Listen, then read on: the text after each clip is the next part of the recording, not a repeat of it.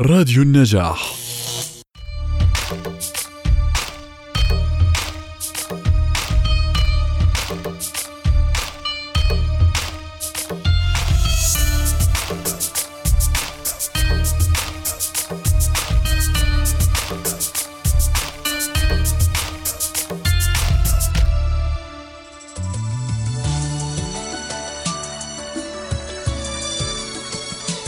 كريس بول هو لاعب كرة سلة أمريكي.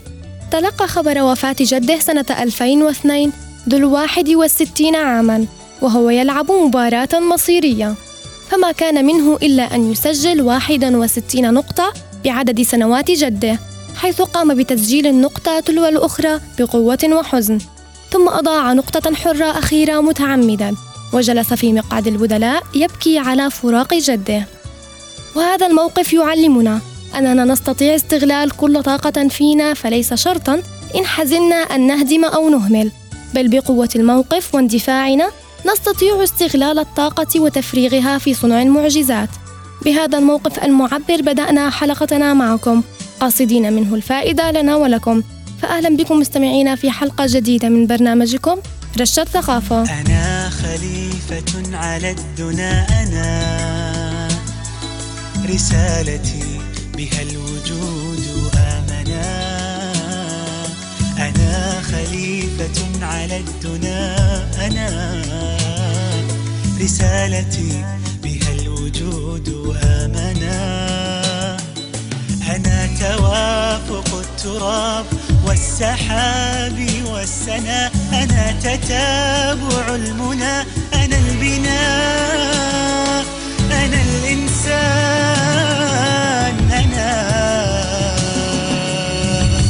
طارق السويدان باحث ومفكر وداعية إسلامي ومدرب محترف في الإدارة والقيادة. هذا هو كاتبنا لليوم.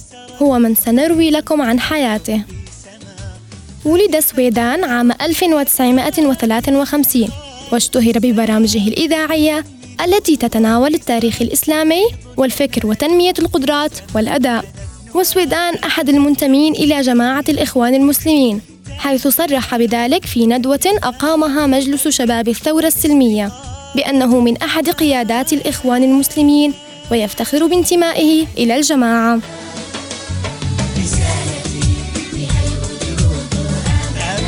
وتمت إقالته من قبل الوليد بن طلال من القناة الفضائية الرسالة بسبب معارضته للانقلاب العسكري في مصر وتأييده للإخوان.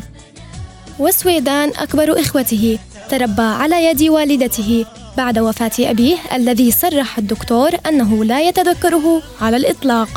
وتمت دراسته الجامعية في بنسلفانيا في الولايات المتحدة في تخصص هندسة البترول. وحصل بعدها على الماجستير في تخصصه مع مرتبة الشرف ليتبعها بشهادة الدكتوراه في هندسة البترول.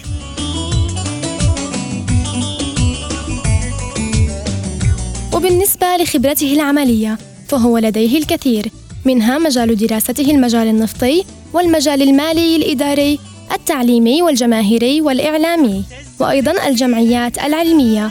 وحضر الكثير من المؤتمرات الشبابية والإدارية ولديه من المؤلفات الكثير. وهي تصنف إلى كتب إدارية مثل القيادة في القرن الحادي والعشرين وإسلامية مثل مختصر العقيدة الإسلامية وتاريخية مثل فلسطين التاريخ المصور وكتاب الأندلس التاريخ المصور. هذا كان كاتبنا اليوم فطارق السويدان لم يكتب على الورق فقط بل نقش بصمته على كل جدار في هذه الحياة. حياتنا غير لما تملى بالخير.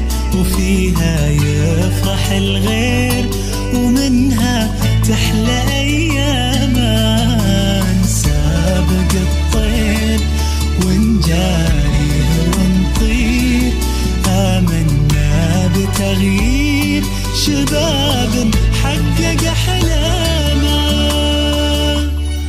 دار الكتب التي سنتناول الحديث عنها اليوم تقع في بلد المليون شهيد الجزائر. فالمكتبة الوطنية الجزائرية هي محتوى حديثنا بين الصفحات في حلقة اليوم والتي تأسست عام 1835 من أجل القيام بمهمة جمع الكتب والوثائق وهي المرجع الرئيس للمطبوعات في كل التخصصات وأقدم هيئات التوثيق في الجزائر.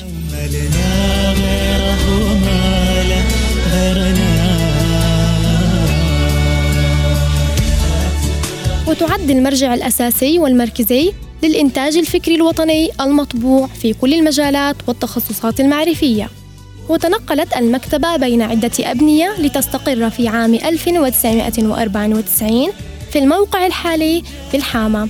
أيضا المكتبة الوطنية الجزائرية ذات صدى عالمي نظرا لحجم الكتب الذي تقوم بالحفاظ عليه من جهة وعدد القراء التي تستقبله من جهة أخرى.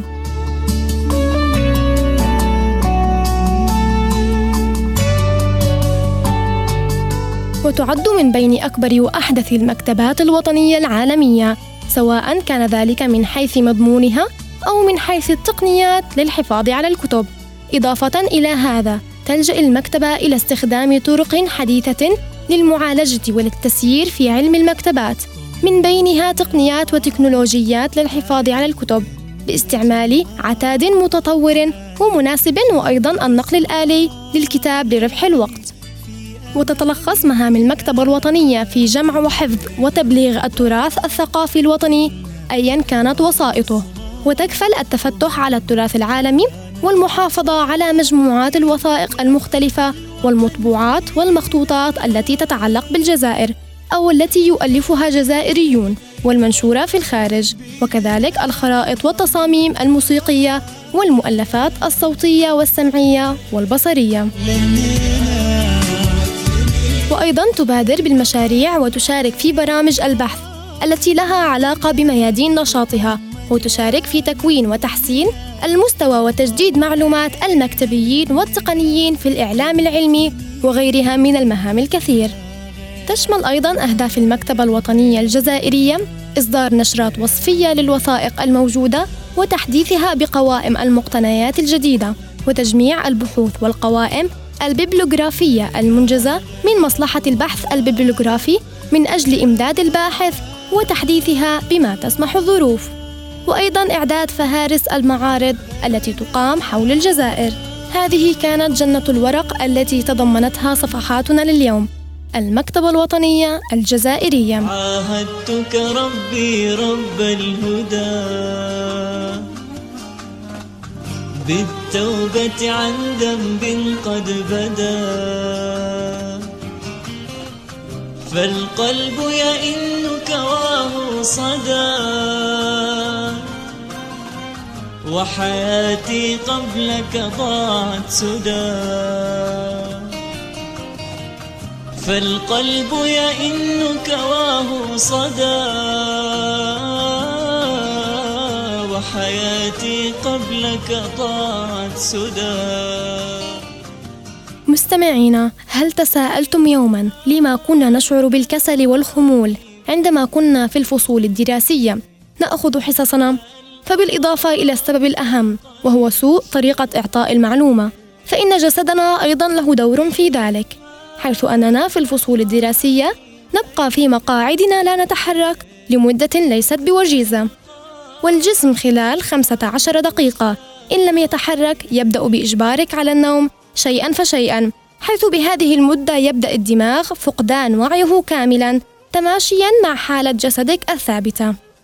هذه كانت آخر معلومة معنا اليوم أرجو أن تكونوا قد استفدتم واستمتعتم. كانت معكم من وراء المايك صفاء الحوراني ومن الهندسة الصوتية الزميل محمود أبو موسى. شكرا لكم. والسلام عليكم. فدعوت إلهي أن مدني بالرحمة ولدربك ردني. فدعوت إلهي مدني. للرحمة ولدربك ردني.